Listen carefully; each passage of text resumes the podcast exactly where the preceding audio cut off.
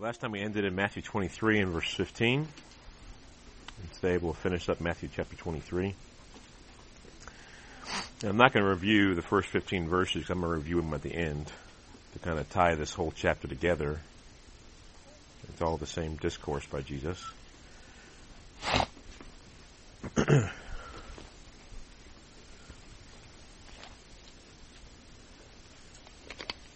right, let's start reading in verse 16. Woe to you, blind guides, who say, Whoever swears by the temple, it is nothing. Whoever swears by the gold of the temple, he is obliged to perform it. Fools and blind. For which is greater, the gold or the temple that sanctifies the gold? Whoever swears by the altar, it is nothing. Whoever swears by the gift that is on it, he is obliged to perform it. Fools and blind. For which is greater, the gift or the altar that sanctifies the gift. Therefore he who swears by the altar swears by it and by all things on it. He who swears by the temple swears by it and by him who dwells in it. And he who swears by heaven swears by the throne of God and by him who sits on it. Woe to you scribes and Pharisees, hypocrites! For you pay tithe of mint and anise and cumin, and have neglected the weightier matters of the law, justice and mercy and faith. These you ought to have done without leaving the others undone. Blind guides who strain out a gnat and swallow a camel. Woe to you scribes and Pharisees, hypocrites! For you cleanse the outside of the cup and dish, but inside they are full of extortion and self-indulgence. Blind Pharisee. First cleanse the inside of the cup and dish, that the outside of them may be clean also. Woe to you scribes and Pharisees, hypocrites! For you're like whitewashed tombs, which indeed appear beautiful outwardly, but inside are full of dead man's bones and all uncleanness. Even so, you also outwardly appear righteous to men, but inside you are full of hypocrisy and lawlessness. Woe to you scribes and Pharisees, hypocrites, because you build the tombs of the prophets and adorn the monuments of the righteous, and say, if we had lived in the days of our fathers, we would not have been partakers with them in the blood of the prophets. Therefore you are witnesses against yourselves that you are sons of those who murdered the prophets. Fill up then the measure of your father's guilt. Serpents, brood of vipers, how can you escape the condemnation of hell? Therefore indeed I send you prophets, wise men and scribes. Some of them you will kill and crucify. Some of them you will scourge in your synagogues and persecute from city to city. That on you may come all the righteous blood shed on the earth, from the blood of righteous Abel to the blood of Zechariah, the son of Berechiah, whom you murdered between the temple and the altar. Assuredly I say to you, all these things will come upon this generation. O Jerusalem, Jerusalem, the one who kills the prophets and stones those who are sent to her. How often I wanted to gather your children together as a hen gathers her chicks under her wings, but you are not willing. So your house is left to you desolate. For I say to you, you shall see me no more till you say, Blessed is he who comes in the name of the Lord. Starting in verse 16, he calls them blind guides. Can you imagine this?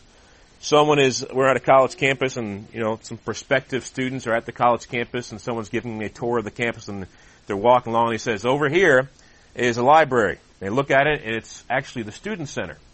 And they walk on a little further and say, over here is the science building. And what do you know? It's a dorm room. They keep walking along. Well, over here is the nice uh, physical fitness facility. And all it is is an outdoor green space with grass. They're blind guides. How silly would that look to do that?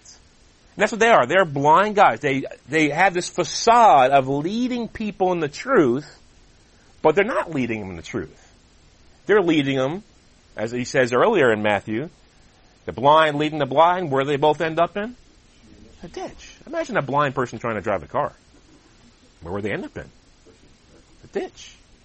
Yes, they end up in a ditch. And so we need to make sure that we have our ducks in a row before we uh, pretend to be leading somebody. Because there's lots of people in this world who are blind as bats, as old saying goes. And they don't have sonar to help them find those mosquitoes and those bugs they like to eat. They don't have that. They're blind as blind can be, and they're leading people, and they're going to be very accountable on Judgment Day. We've talked about this many times in this in this uh, fellowship. The people who have the greatest judgment on Judgment Day are those who are false teachers and the fallen angels. They go to Tartarus, the Greek word is, the blackest of darkness forever. So we need to make sure we have our ducks in a row, that we're not leading people into untruth in the facade of leading them into truth. But they're blind guides. And he gives some reasons why they're blind guides. Because they're making things that are little, big. And making things that are big, little. They're making important things unimportant. And making unimportant things important. So examine yourself, friends. Think about your life. Just maybe just think about the last week or so. Think about the things you've said, the things you've done, the things you've thought about. Have you made little things big?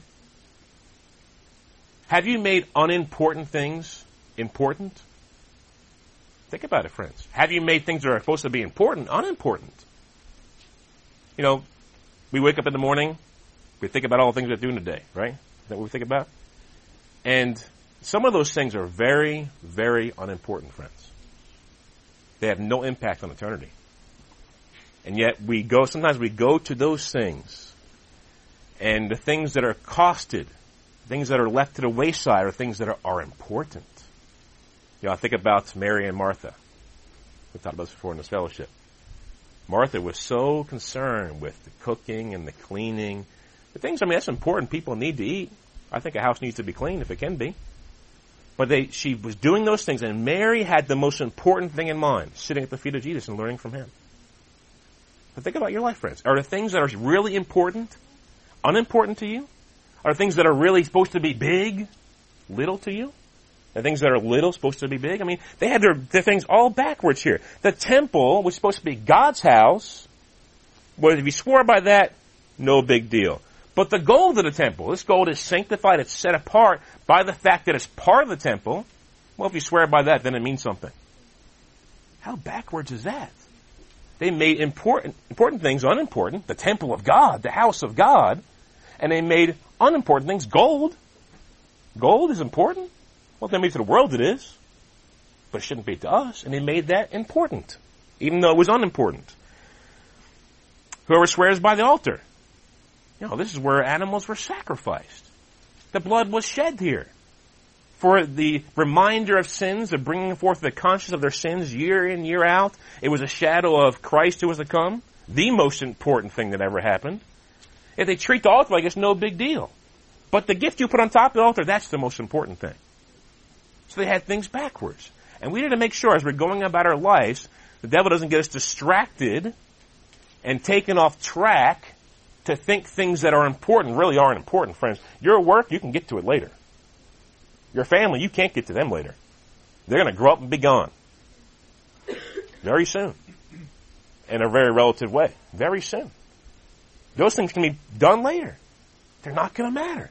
But the things that do matter, God, you know, we talk about priorities all the time as fellowship, but I just, as I'm going through this and study, I just felt the Lord admonishing me to do this again. Okay, so there's some, I mean, some, we need to examine ourselves and make sure our, our priorities are straight, friends. They were making important things and putting them in their pro- proper place. In their proper place. Whoever swears by the temple swears by it and him who dwells in it. Wow, what a, what a bold thing to do. You know, let's, let's just go to Matthew uh, 5 for a second here. We know that Jesus abrogated this whole swearing thing, even though the Old Testament talks about it. And Jesus isn't, isn't uh, approving of their swearing. He's simply pointing out their lack of priorities in their swearing. Matthew 5, starting in verse 33, Again you have heard that it was said to those of old, You shall not swear falsely, but shall perform your oaths to the Lord. But I say to you, do not swear at all, neither by heaven, for it is God's throne, nor by earth, for it is his footstool, nor by Jerusalem, for it is the city of the great king, nor shall you swear by your head, because you cannot make one hair white or black, but let your yes be yes and your no, no. Whatever is more than these is from the evil one. So Jesus is not, uh, uh, not approving of their swearing. He's simply pointing out the hypocrisy in their swearing. how they are making important things unimportant and unimportant things important. I mean, look at verse 23. They were so particular. They would, it's like, it would like one of us going to our spice rack in our kitchen and divvying out 10% of each spice and then giving it to the Lord. But they're not being just, not being just, not being merciful, and not being faithful. You see, those are the weightier things of God's law. Those are the weightier things. But they're going real particular with these little tiny things, these little tiny details. And of course, Jesus says because they're under the law still, they're Jewish people who have a temple tax system, and so he says, you should have not have forsaken the latter and still done the former. And so you should be doing both and. Now, of course, we know we've gone through the tithing issue here in our fellowship. Uh, tithing is a Jewish tax system. It is not required of New Testament saints to give a tithe, a 10% of all their money, all their food, everything. But I'll tell you this, you should be giving everything to the Lord. Um, I don't know what happened to our, I'm kind of putting on the spot here. I don't know what happened to our offering box, but we need to, is it over here? Okay, I'm sorry. Back there in the corner. That's why I didn't see it. Um, but we need to make sure we're giving to the Lord and giving to the fellowship here so we can, because our, our plan, uh, most of us know this way, but our plan is not to be in here forever. Uh, this is John and Anita's house, and we appreciate the fact that they've let us stay here. But uh, if we continue to grow, we're not going to fit here very much longer. Okay, we're already stretching it to the limits, if you ask me. And so um, that's something to give towards for a meeting place for us in the future. Something extravagant or fancy, uh, like you see in churches nowadays. I remember one time I was in I was in college still, and I went to this church I used to be a part of, local church, Baptist church in, in Louisiana, and they were doing additions to it. And I went into their bathrooms, and their bathrooms had the you know the put your hand it the water comes on, you know, on off on, and the same with the paper towels, you know. I was like, what's what's this all about? That seems like a waste of God's money. People are giving for these things. It like a waste of God's money. Well, we want to reach out to rich people too they say. Uh, well, you don't reach out to rich people by in, indulging their covetousness and their greed. Uh, you reach out to them by telling them the truth. Uh, but we're not going to do that here in this fellowship. We just need a, a larger place to meet in. So that's something to think about as you're thinking about as we talk about this tithing issue here. But this is something, of course, uh, Jesus wouldn't say this to us. He wouldn't say to us, "You should tithe your your uh, your cumin and your uh, your red pepper flakes and your and your garlic powder." uh, or whatever else you use in your cooking. He wouldn't tell you to do that. Um, you're to give everything to Christ, everything to God. It all belongs to Him. That's the difference. so we're under a different covenant now. Verse 24, blind guides, you strain out a gnat and swallow a camel. Now, you ladies, you have your colanders to strain out your pasta. Uh, a gnat will pass right through those holes, wouldn't it? in fact, there probably isn't uh, a strainer around that I'm aware of that'll, that a gnat won't pass through. Uh, actually, in those days, when they had their wine vats, they would strain it out using like some kind of linen, some kind of t-shirt, or some kind of cloth. And that would catch gnats. Can you imagine someone straining out, uh, they have a vat of wine there, and they're straining out the, the gnats, and there's a camel in the middle of it, and they let that jump in there. And they're willing to swallow a camel like you actually, because he's just using hyperbole here, isn't he? Ah, I can't swallow a camel. Now, I want to take the gnats out of my wine here. I want to strain them out because I don't want to swallow a gnat, but um, I'll swallow a camel whole. So they're making small things big. And they're making big things as if they were small because you can't swallow a camel. And who cares if you swallow a gnat? We've all done it. It's running in soccer. you know. Maybe you're driving down the road, you have the window open, it flies in all of a sudden and gets in your mouth, or maybe it smacks you on your glasses which happened to me. the first year I was here, I was driving to Walmart late at night and had the window down, just praising the Lord, wishing I had my glasses on. All of a sudden, whoosh, a bug splatters all over my glasses, guts and everything. Good thing I had my glasses on. But can you imagine a camel smacking me in the glasses when I'm driving down the road? I'd be knocked out. You know, so they're making big things little and making little things big. It's interesting to, to hear Jesus talk in this way. It's even humorous as I read through this over and over again. It was last week. It's humorous even to think about these things. Um, but we need to make sure we're not doing the same thing. Um, we may not look at it like that. but we need to examine ourselves and make sure we're not making unimportant things important and important things unimportant. Verse 25. Woe to you scribes and Pharisees, hypocrites, for you cleanse the outside of the cup and dish, but inside they are full of extortion and self-indulgence. Blind Pharisee, first clean, cleanse the outside of the cup and dish, that the outside, the inside, the outside of them may be clean also. So you clean the inside, that the outside may be clean also. A cup or a dish is only clean on the outside, is no good for eating, and no good for drinking. It's good for show alone. That's what these Pharisees were good for. Show alone. Uh, don't be a kind of Christian that's only good for show alone. And not, not only is only good for show alone, but it's not good for show alone in front of everybody. It's not good for show alone in front of Jesus, who sees the inside. You know, it'd be like someone walking into a nice, fancy million dollar house and they have their china cabinet, really big china cabinet, and you can, and the person who's walking around could see through the china onto the inside of it and realize that these people were being lazy, their servants were being lazy, they weren't cleaning the inside of the cup and dish, just the outside. And so what looks good for show, this person who walks around sees the china who can see through it, it's not good for show for him. And so cleaning the outside of the cup and dish is only good for show for people who don't know any better. But it's not good for show for Jesus.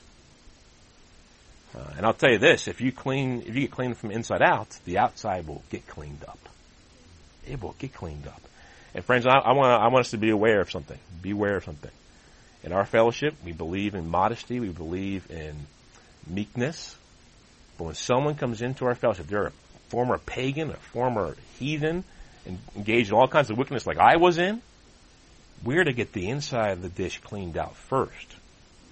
If we come in, they come in, all we start focusing on all this, this, this, on the all, all outside stuff. What's that going to tell them? What's that, what's that going to communicate to them? The wrong thing. The inside is what's important, and the outside, I'm not saying we can't admonish them about the outside things, but that will happen naturally to someone if their inside is cleaned out. But when someone comes in, and all we focus on is the outside, that, that communicates the wrong message to them. And also, I think it shows us what our heart is like. That's all external. No, it's internal, friends. Not that the external is unimportant, because you see right here, when the inside gets cleaned up, the outside gets cleaned up too. It gets cleaned up. Verse 27. Woe to you scribes and Pharisees, hypocrites! For you're like whitewashed tombs, who indeed appear beautiful outwardly, but inside are full of dead man's bones and all uncleanness. Can you imagine if these graveyards had open tombs? How many people would visit them then? How many people would visit the graveyard down the road if all the graves down there were open for people to see what was inside of them? You wouldn't see pretty flowers around the graves then. And I want to ask you this. If your life was open and bare before everyone, how many would think you're godly? how many would want to come to your church? How many would want to think you're a godly, holy person? How many people would look up to you if your tomb was opened up, your life was opened up and led for anyone? Would they bring flowers to your gravesite? Is, is, your is your, your your life, your tomb, open and full of dead man's bones, or is it really on the inside the same way it is on the outside? Because tombs, man, we, we see, I mean, we've been to Great graveyards before. They're all nice and pretty. They make sure they mow the lawn. Make sure they mow it. They make the grass is perfect usually. Lots of good fertilizer underneath there. It's good grass. There's flowers. The, the tombs are real nice and chiseled. They spend a lot of money on these, these headstones. Or maybe they have big statues in them. Lots of money paid for this stuff. But underneath, it's just deadness. Has an, has a, an appearance of life, but it's truly dead. And so if God were to open up the tomb of your life, would people think, oh man, that, that, do they still think the same thing about you they think now? That's the question to ask yourself. So they were full of dead man's bones and uncleanness. They appeared righteously to men, outwardly, but inside full of hypocrisy and lawlessness.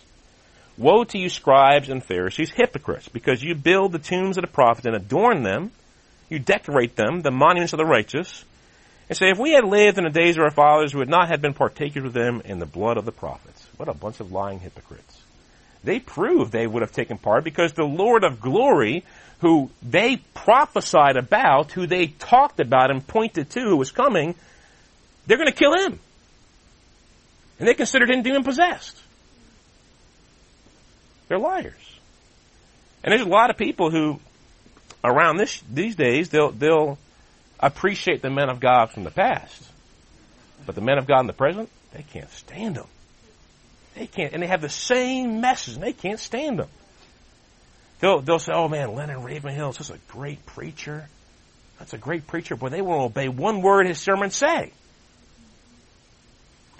They'll, they'll, they'll make quotations from people from the past, but they don't do the things that those preachers talk about. And that's what these Pharisees were like. So these hypocrites were like. And they're gonna, they're gonna follow in the footsteps of their fathers. Now, our fathers here, I don't think it necessarily means literal fathers, like I'm the father of Malachi, or uh, obviously it couldn't mean that because was many generations past. But I don't even think it necessarily means um, genealogically, like it'd be Malachi's great, great, great, great, great, great, great, great grandfather. I don't think it even means that, and we'll see why here in a second why I think that. It says in verse 32, Fill up then the measure of your father's guilt. Serpents, brood of vipers, how can you escape the condemnation of hell? Brood of vipers. Sons of snakes, sons of the serpent, sons of the evil one. Now, does the devil really have sons in the literal sense that he has any offspring? No. We talked about this a few weeks ago. Angels can't reproduce. Uh, even fallen angels can't reproduce. But they're sons of snakes, just like I am a son of God. God didn't give birth to me. You know, he, he, he didn't, you know, my, my mother and father are my mother and father. But he is my father. He is my spiritual father. He is my true father. He's a father to the fatherless. Even my father was not around and could care less about me. My father was there. But they're sons of snakes, sons of vipers. They had the same characteristics of the men who killed the prophets. The same character, the same moral code. They had the same attributes. That's how they're sons of vipers. They're brood of vipers. How they, that's how those people were their fathers. Verse 34. Therefore indeed I send you prophets. And this is going to talk about the future. Pay attention to language. Therefore, indeed, I send you prophets, wise men, and scribes. Some of them you will kill and crucify.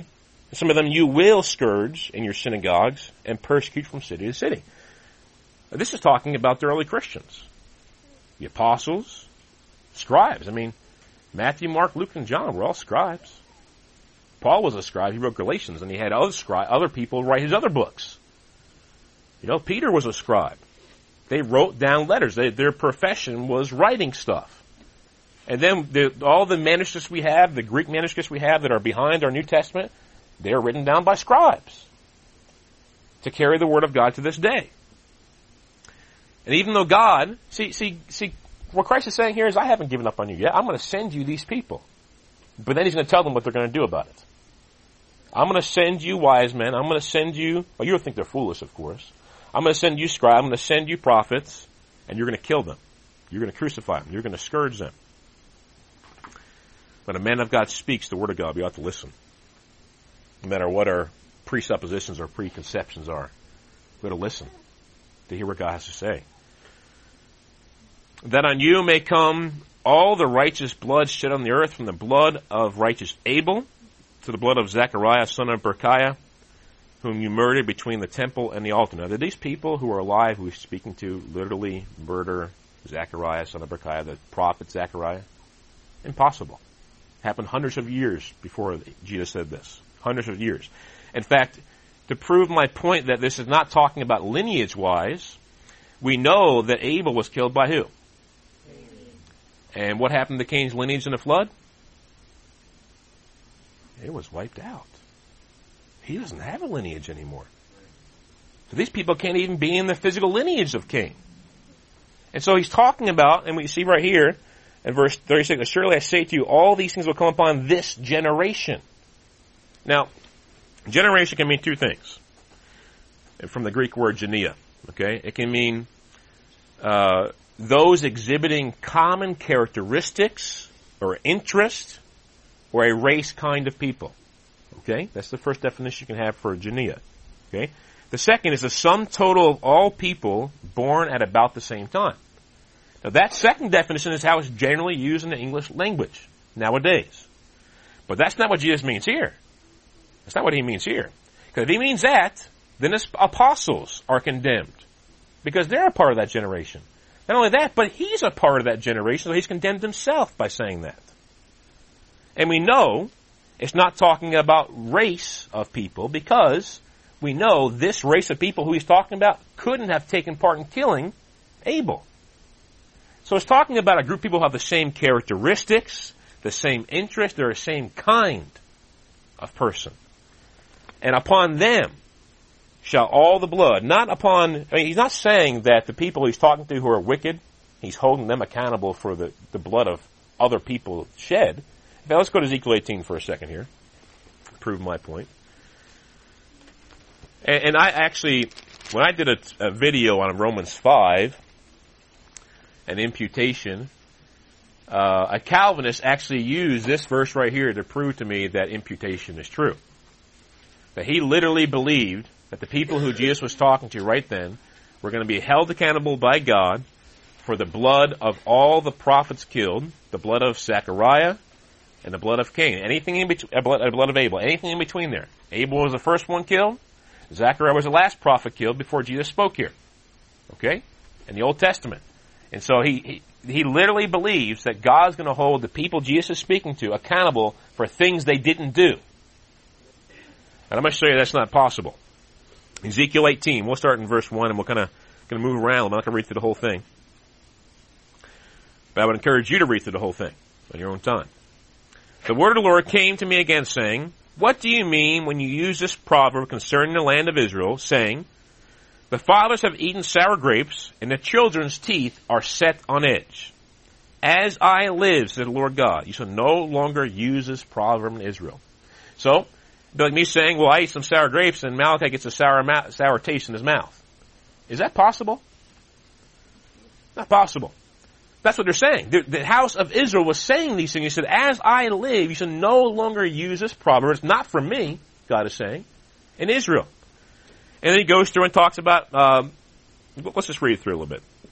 Behold, all souls are mine. The soul of the Father as well as the soul of the Son is mine. The soul whose sins shall die. But a man is just and does what is lawful and right.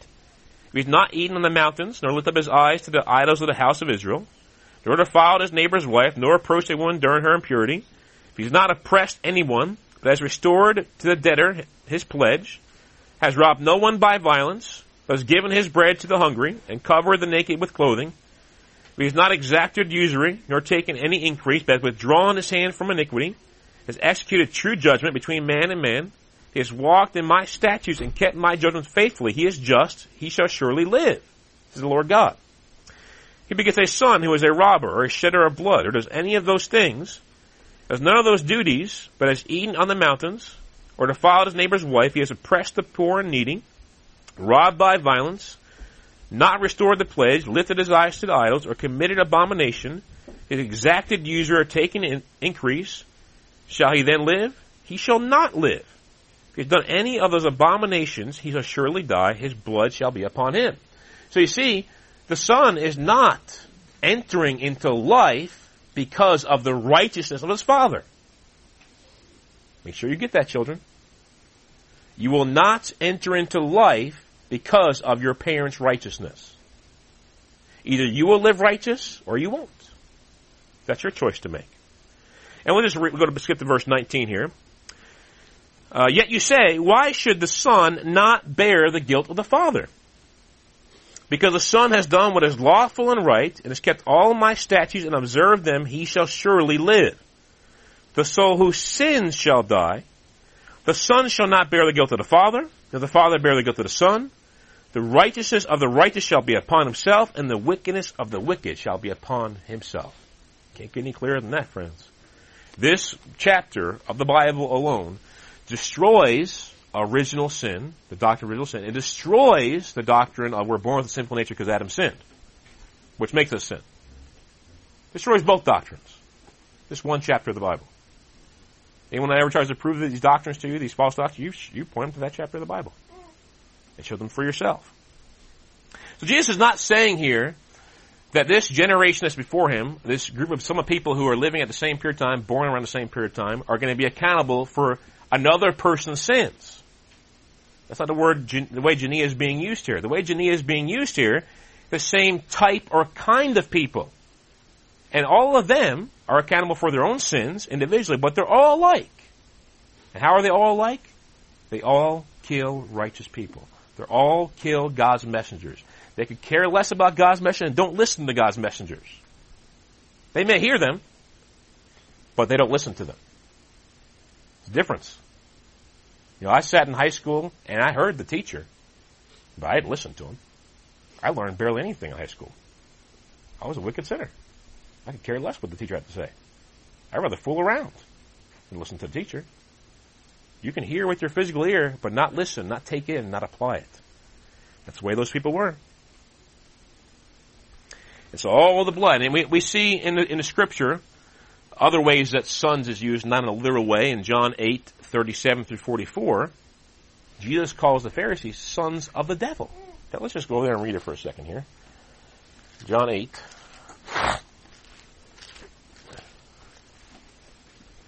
and I want you to pick up here on the two different ways the word son is being used. Now Jesus is using it and how they're using it. Okay? Starting in verse 37 of John 8. Jesus said, I know that you are Abraham's descendants, but you seek to kill me, because my word has no place in you. I speak what I have seen with my father, and you do not, and you do what you have seen with your father. They answered and said to him, Abraham is our father. Jesus said to them, If you were Abraham's children, you would do the works of Abraham. Now, didn't Jesus just call them Abraham's children? So he's using the word children in a different way here, which is obvious from the context. But now you seek to kill me, a man who has told you the truth which I heard from God. Abraham did not do this. You do the deeds of your father. They said to him, We were not born of fornication. We have one father, God. Jesus said to them, If God were your father, you would love me. For I proceeded forth and came from God, nor have I come of myself, but he sent me. Why do you not understand my speech? Because you're not able to listen to my word. You are of your father, the devil, and the desires of your father you want to do. He was a murderer from the beginning and does not stand to the truth, because there is no truth in him. When he speaks a lie, he speaks from his own resources, for he's a liar and the father of it.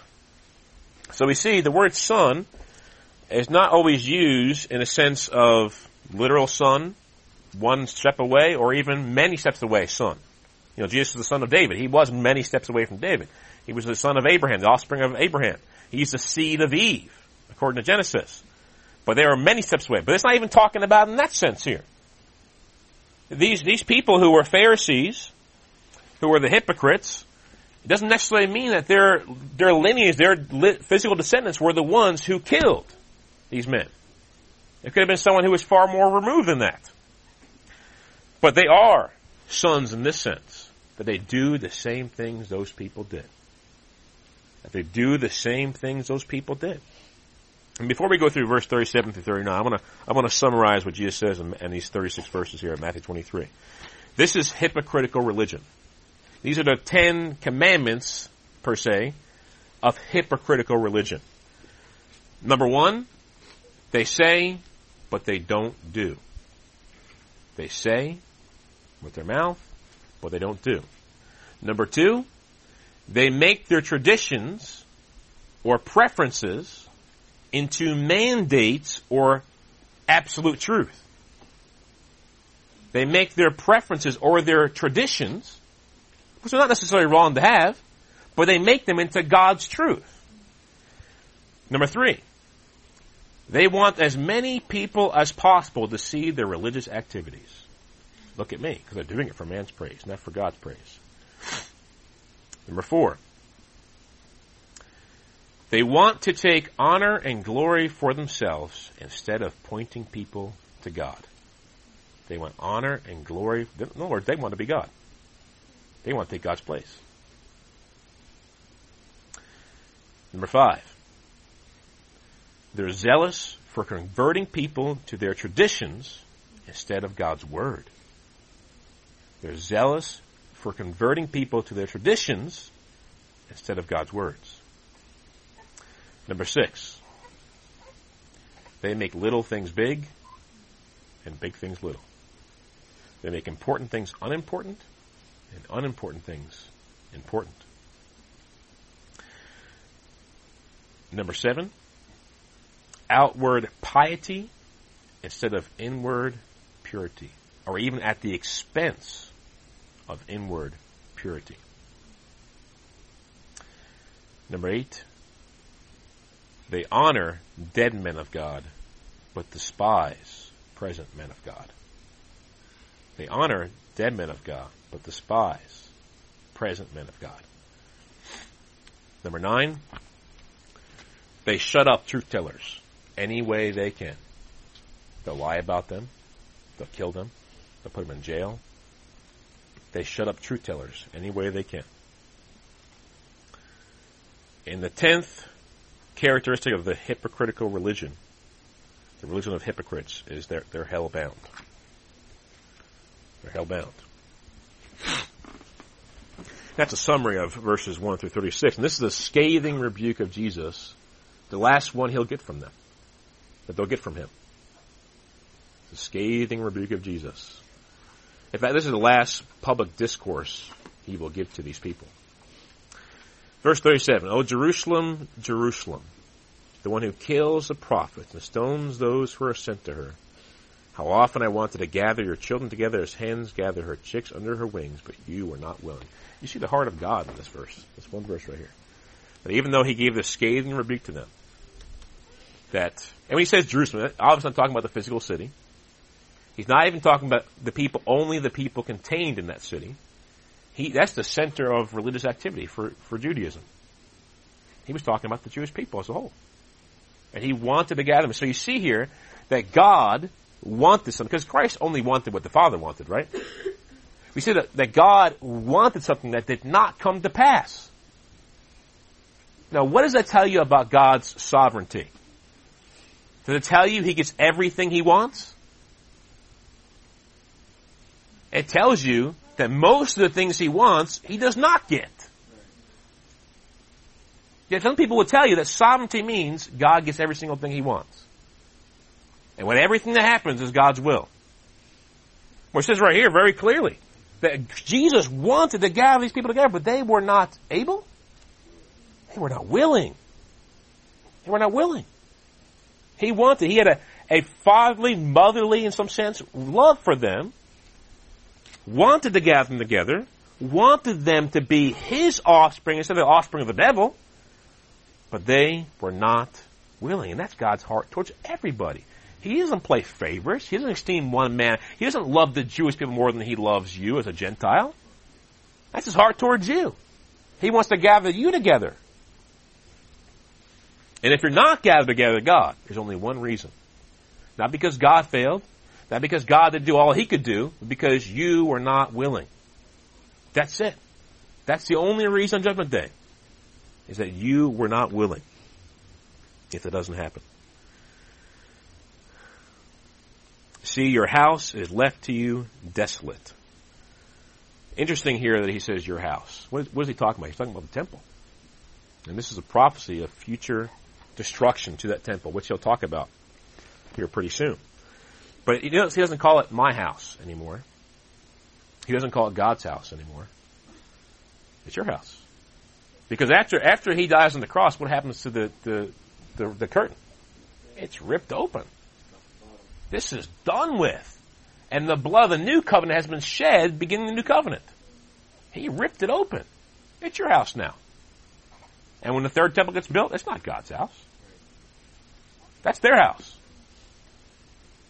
That's been done away with.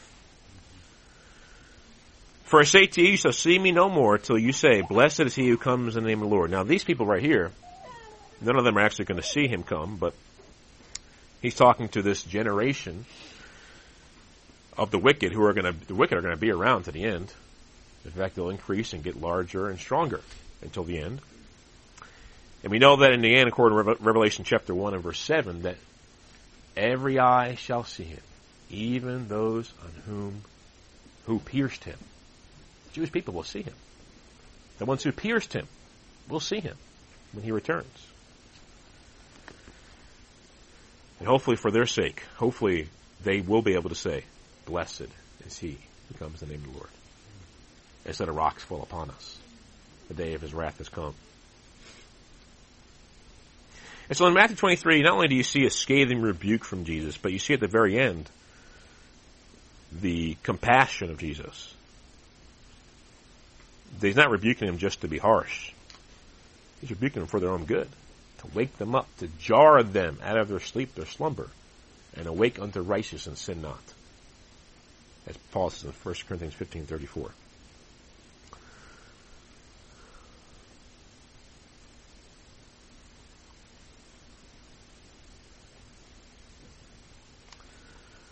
Okay.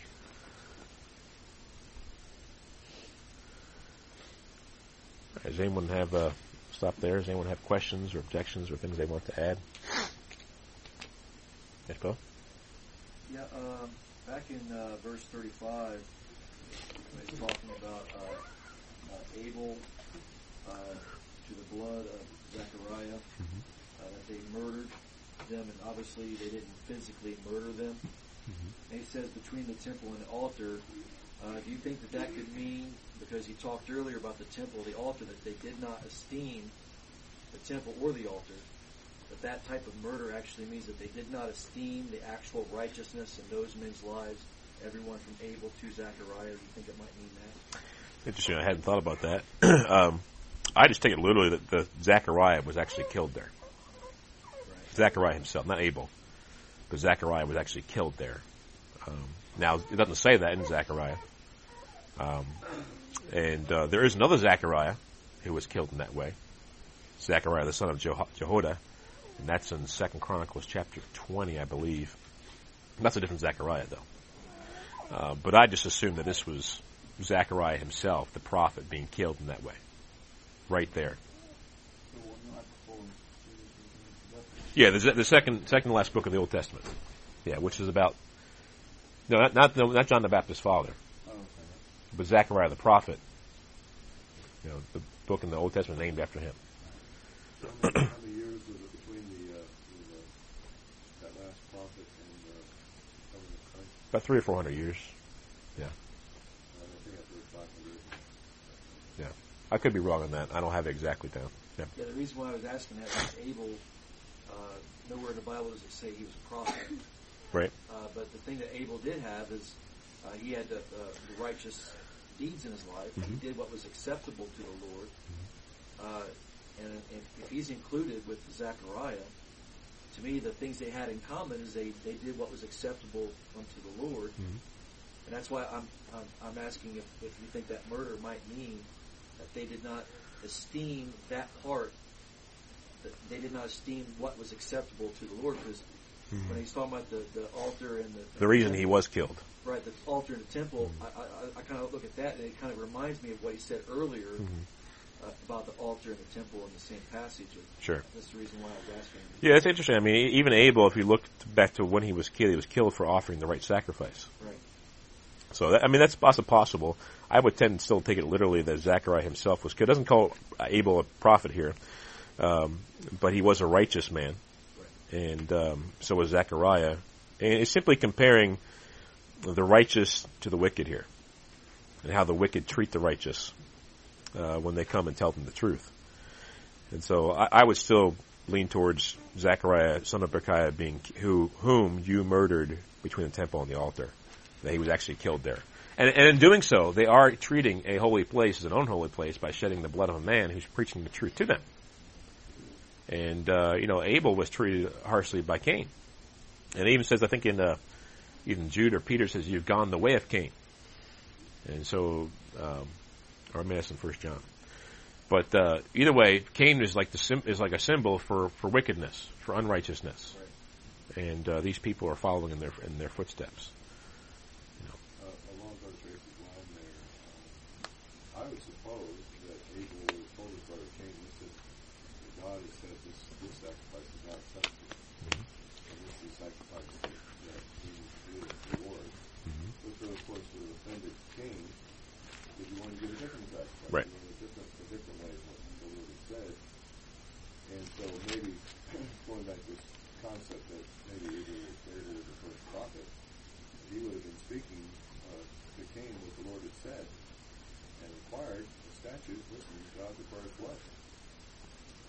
Just, just a thought to uh, uh, along that line. And, uh, diff- different idea. I, I had a question about the whole. We hear this in the open air all the time about you know, Jesus just rebuked the Pharisees. And uh, I think clearly by your explanation, it would be anybody that's not just religious leaders, but anyone who's doing this religious activity of appearing on the outside. Oh, yeah. sin.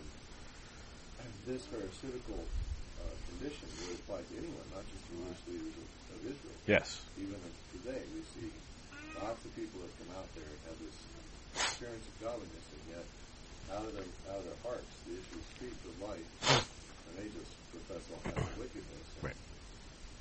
it's easy to tell them apart, you know, by that. Uh, I I think you have agreement with that, or Oh yeah, there's definitely agreement with that. Uh, The true Pharisees of these days are, are the professing Christians who are living in ungodliness. The problem Jesus had the Pharisees, we see in Matthew 23, is not they were godly or trying to be too godly or trying to obey God's commandments. The problem is they weren't obeying God's commandments. That was the problem Jesus had with them. Even though on the outside they appeared to men to be righteous, they were not actually righteous. And so most of the, the worldly churchianity uh, they they think it's the other way around. That because they're they still keep on sinning, and they're not living holy, that they're the ones who are the you know we're the Pharisees that we're living holy, and they're not the Pharisees because they're not living holy. You know, so they have it all backwards. Yeah, and Jesus is discovering them. Uh, but going back to the Cain and Abel thing for a second, Cain obviously knew what was required of him. Listen to what God said to him in Genesis chapter four and verse uh, six. It's after God did not accept his offering and his countenance fell. God said, "Why are you angry, and why has your countenance fallen? If you do well, will it not be accepted? If you do not do well, sin lies at the door and it is, desirous for you, but you should rule over it." And so obviously with God saying that, he knew what was required of him. Whether he knew it through God or through through Abel, he knew it. He knew what was required of him. And uh, I, I wouldn't I wouldn't doubt that Abel had said something to him. But uh, it doesn't say that there. But Seems like even the Pharisees had that understanding that that, that love and faith and things they were leaving out. They made the the, the, king, the tithing to be the like you said Right. the most important thing, and they were doing the same thing. With, with, you know, they weren't doing the acceptable things, the most important things to God, but they were doing the required law by law or something. the things that could be seen by men. Right. Just some like modern day people Yeah. want to dress up for church, but they don't want to, after they go home, they don't dress up Right. anymore. Yeah. kind of thing. I, I couldn't remember those things required in the, in the uh, Levitical law. Ten percent of all, all things. Yeah, all things. Yeah, yeah. So he he, he said you you keep on doing those things, but you're making those things so important, you're leaving out the most important things. But those things definitely don't apply to us. No, no, of course not. No, no. No that- this is that's the tax system for the old, for the for the Jewish people.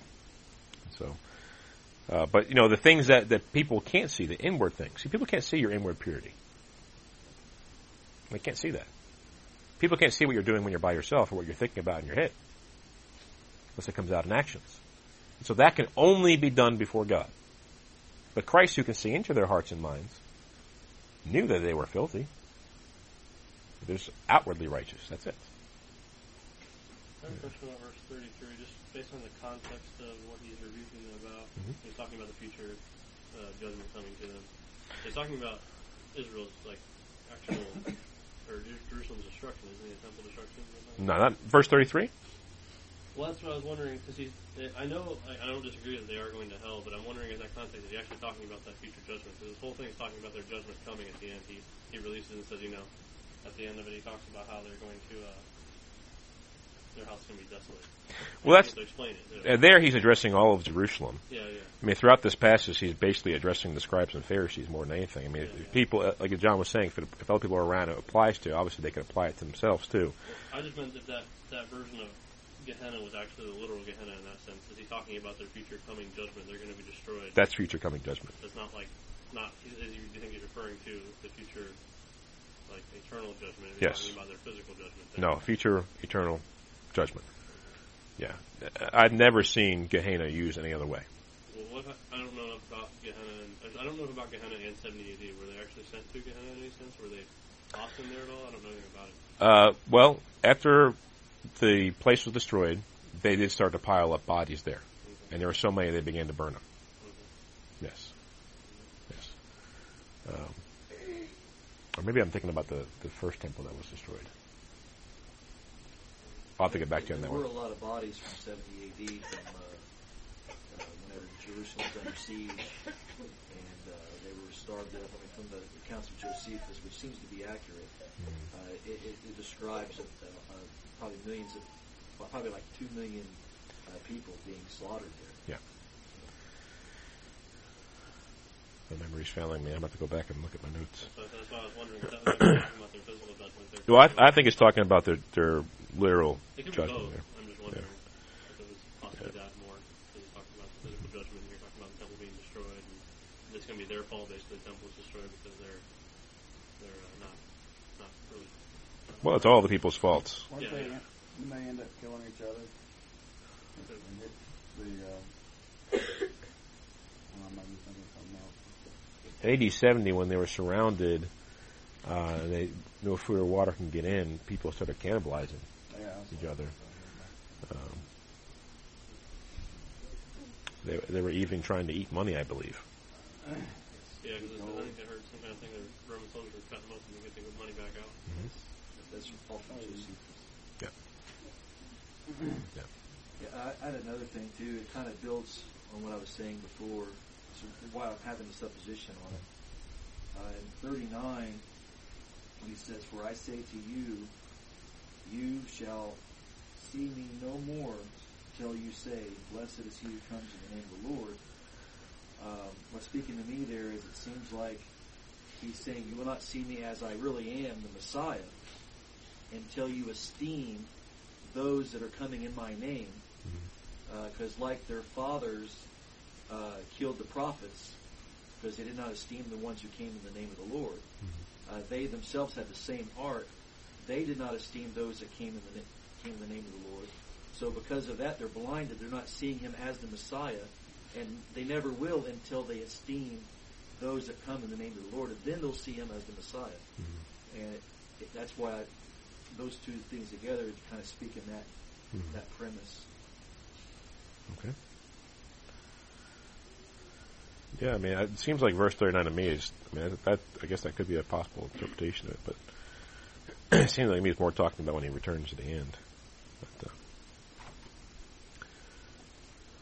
all it's quoting from. Seems to be talking about talking about the builder rejecting verse 22, Psalm Right. 16, and then talking about binding the sacrifice. Verse 27, Psalm 18, 118, sorry. So talking about his mercy enduring forever. Right.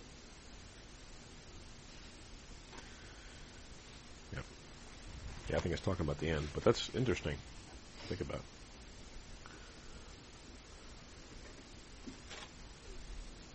All right.